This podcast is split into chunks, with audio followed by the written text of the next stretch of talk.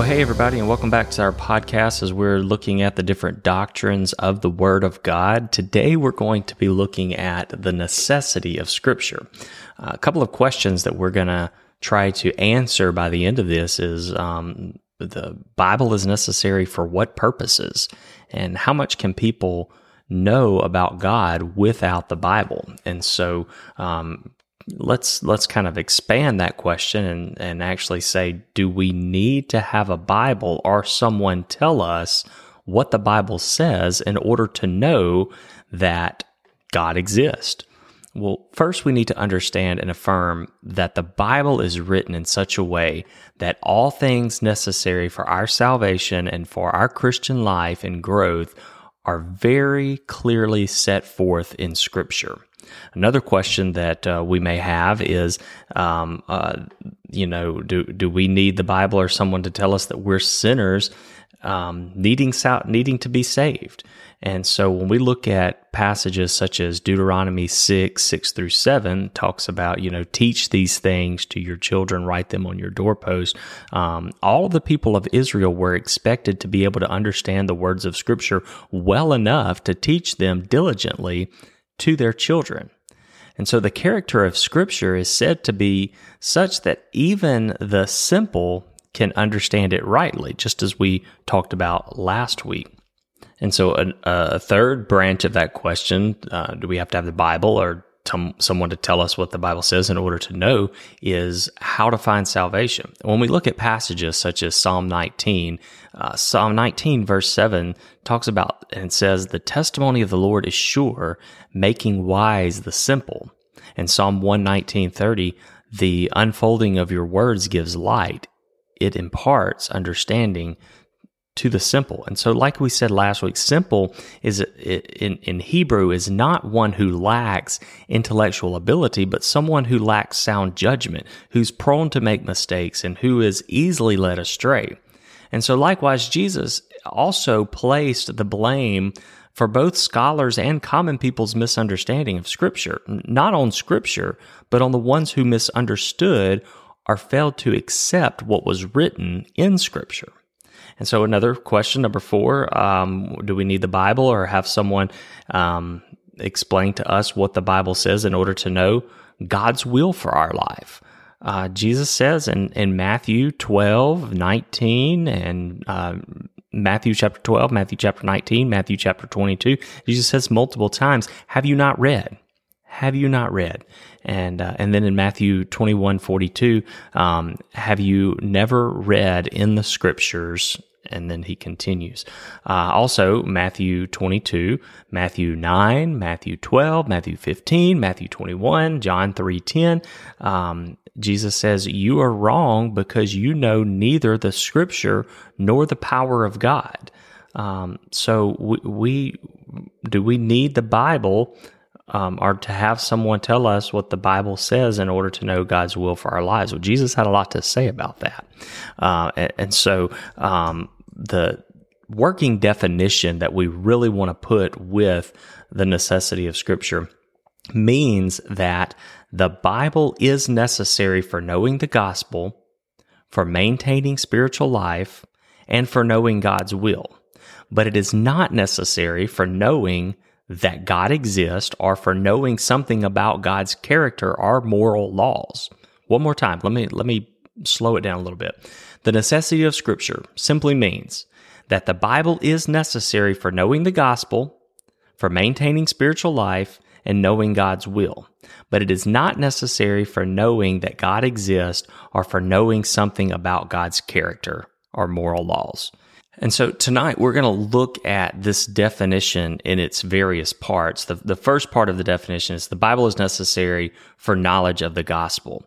Uh, when we read in Romans chapter 10, verses uh, 13 through uh, 17, it says uh, that um, for everyone who calls on the name of the Lord will be saved.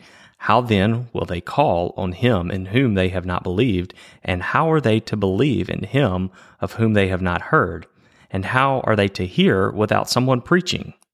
And so when we when we read the, these verses here, um, some people will argue for natural revelation, the revelation that you know um, that the gospel, that salvation can be revealed through natural resources and everything. So it first assumes that one must call on the name of the Lord to be saved. And that, that's what we're reading here in this passage. Um, people can only call upon the name of Christ if they believe in him. And people can't believe in Christ unless they've heard of him. And they can't hear of Christ unless there is someone to tell them about Christ. And so the conclusion is that saving faith comes by hearing, and this hearing of the gospel message comes about through the preaching of Christ.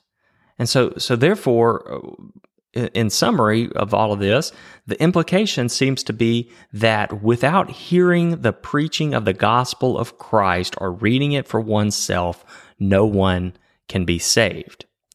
And so, what is natural revelation? Well, we talked a little bit about that earlier. It's this idea that all people everywhere have heard the gospel of Christ through nature. And so, my question to you is Do you think people come to faith in Christ through never hearing about Christ, never reading about Christ? And my position would be no, because this, this is contrary to all of Paul's missionary activities. This is contrary to our present day missionary activities.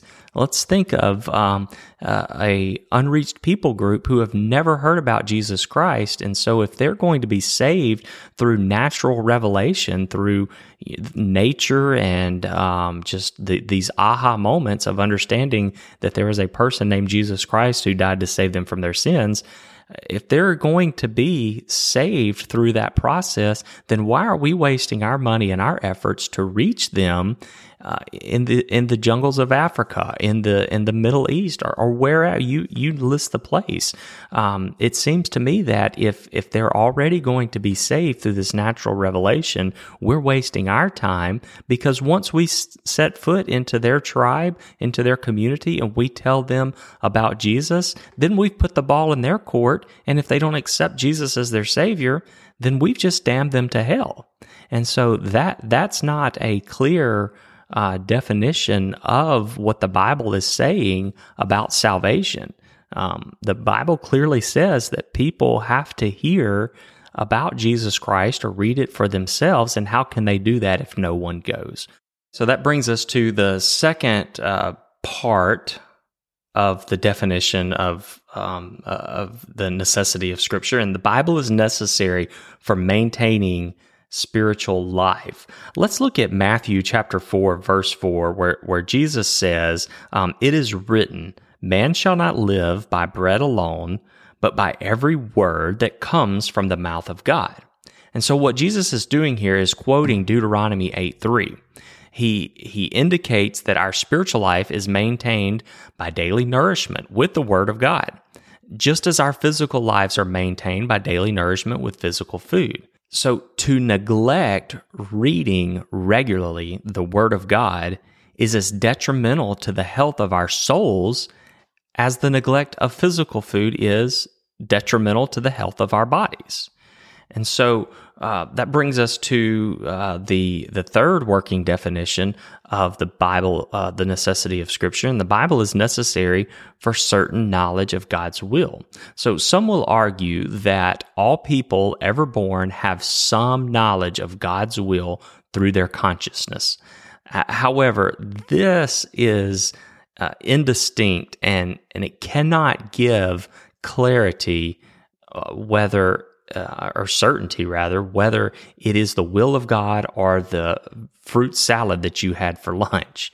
And so in the Bible, we, we have clear and definite statements about God's will. God has not revealed all things to us. Don't get me wrong. Not everything that is of God has been revealed to us by Him through his word, through scripture. So there, there are still things that we don't understand. But God has revealed enough for us to do his will. Have a look at Deuteronomy 29 29. it says, The secret things belong to the Lord our God, but the things that are revealed belong to us and to our children forever, that we may do all the words of his law. And so that that is clearly telling us, you know, God hasn't revealed all to there's still secret things to God. But it's important that we focus on the things that are revealed to us so that we will have this clear and definite understanding about God's will that has been revealed to us. And so that brings us to our fourth uh, part of this definition, and and that is the Bible is not necessary for knowing that God exists. And so, what about people who do not read the Bible? Can they obtain any knowledge of God? Can they know anything about his laws? Well, the answer to that is yes. Without the Bible, some knowledge of God is possible, even if it's not absolute certain knowledge. So people can obtain a knowledge that God exists and a knowledge of some of his attributes simply by observing themselves and observing the world around them. Uh, David says that the heavens are telling the glory of God, and the firmament proclaims his handiwork. Psalm 19.1. And then in, in Acts 14, 16 and 17, um, it's written that the past generations he allowed all the nations to walk in their own ways, yet he did not leave himself without witness. For he did good and gave you from heaven the rains and the fruits for seasons, satisfying your hearts with food and gladness. And then, and then in Romans 19, uh, 1, 19 through 21, um, we see that Paul uh, says that not only that creation, not only creation gives evidence of God's existence and character, but also that even wicked men recognize that evidence. So, what can be known about God is plain to them, according to the words of Paul. And in fact, they knew God. Apparently, they knew who he was, but they did not honor him as God or give thanks to him. And so that brings us to the fifth part of this definition is furthermore, the Bible is not necessary for knowing something about God's character and moral laws.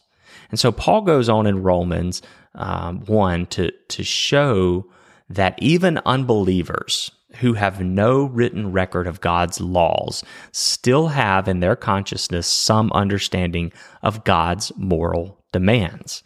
And Paul gives a long list of, of sins envy, murder, strife, deceit, and sa- says of wicked people who practice them, they, though they know God's decree that those who do such things deserve to die, they not only do them but approve those who practice them. Romans 132. And so when we when we get from you know we talked about natural revelation now we get to general revelation. A, the definition for general revelation is the knowledge of God's existence character and moral law to all huma- uh, humanity.